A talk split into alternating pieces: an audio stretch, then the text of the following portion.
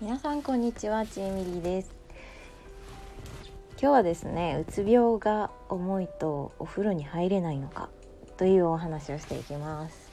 このタイトルからこんなこと思いませんか？うつ病って何もできなくなるって聞くけどさすがにお風呂は入れるでしょ。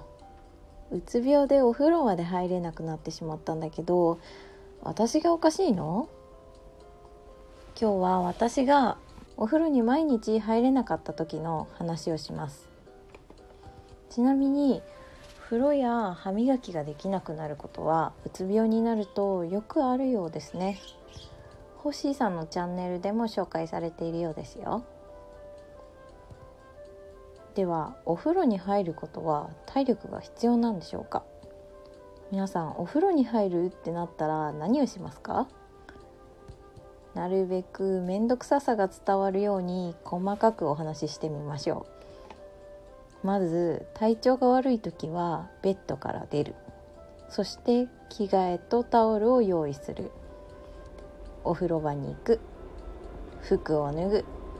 かけ床シャワーを浴びて体を温める。頭を濡らす。シャンプーをつけて頭を洗う。シャンプーを念入りに流す。コンディショナーをつける。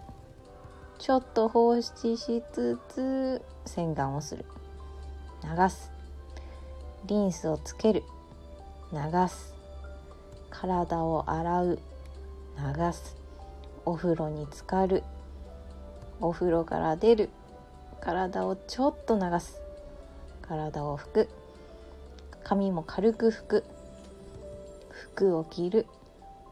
髪をタオルドライするドライヤーで乾かすでどんだけ細かいんでしょうかねこれは私だけかもしれないんですが特にうつ症状がひどいとお風呂に入ろうかと思った時にこの流れが全て頭の中に出てきて面倒くさいを通り越して憂鬱になるんですよね。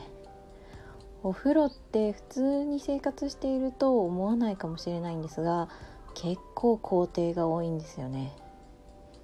お風呂に入れない時の心境はどうなんでしょうか。もちろんお風呂に入った後はすっきりしますしお風呂場まで行って引き返すことはないんですけども行くまでに面倒くさすぎて越えられない壁を感じるんです。そしてひどいと今日も入れなかったと自分を責めてしまう。入りたくないんじゃないんです。入れないんです。ちなみに私の場合ひどい時は1週間に1回程度しか入れませんでした。臭くなったとか気にならないの？と疑問に思うかもしれませんが臭いけど入れない。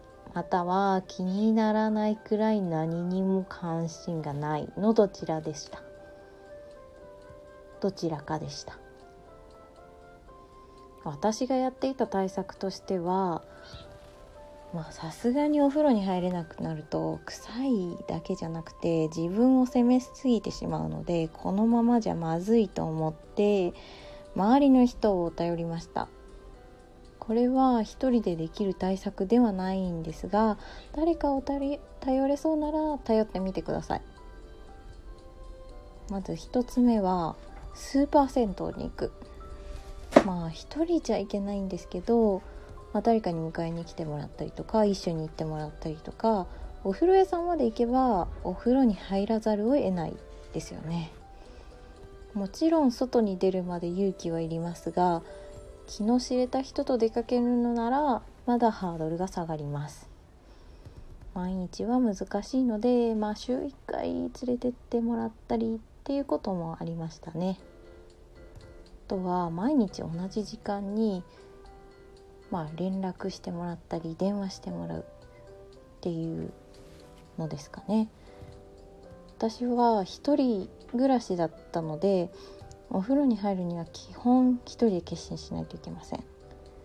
そこで、まあ、周りの両親だったりとかパートナーになるべく決まった時間にお風呂に入ってもらってその時に電話もらってお風呂に入るように保護し施してもらうようにしてました。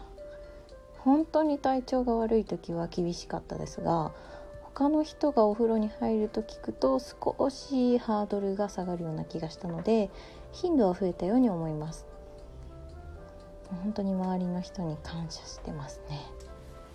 まあその他で言うと、まあ、これは一人でもできるんですけど症状がひどい時にはちょっと効果がなかったなっていうのがあって私は結構新しいシャンプーを使える時に結構ワクワクしてシャンプーの香りに癒されるタイプなんですね。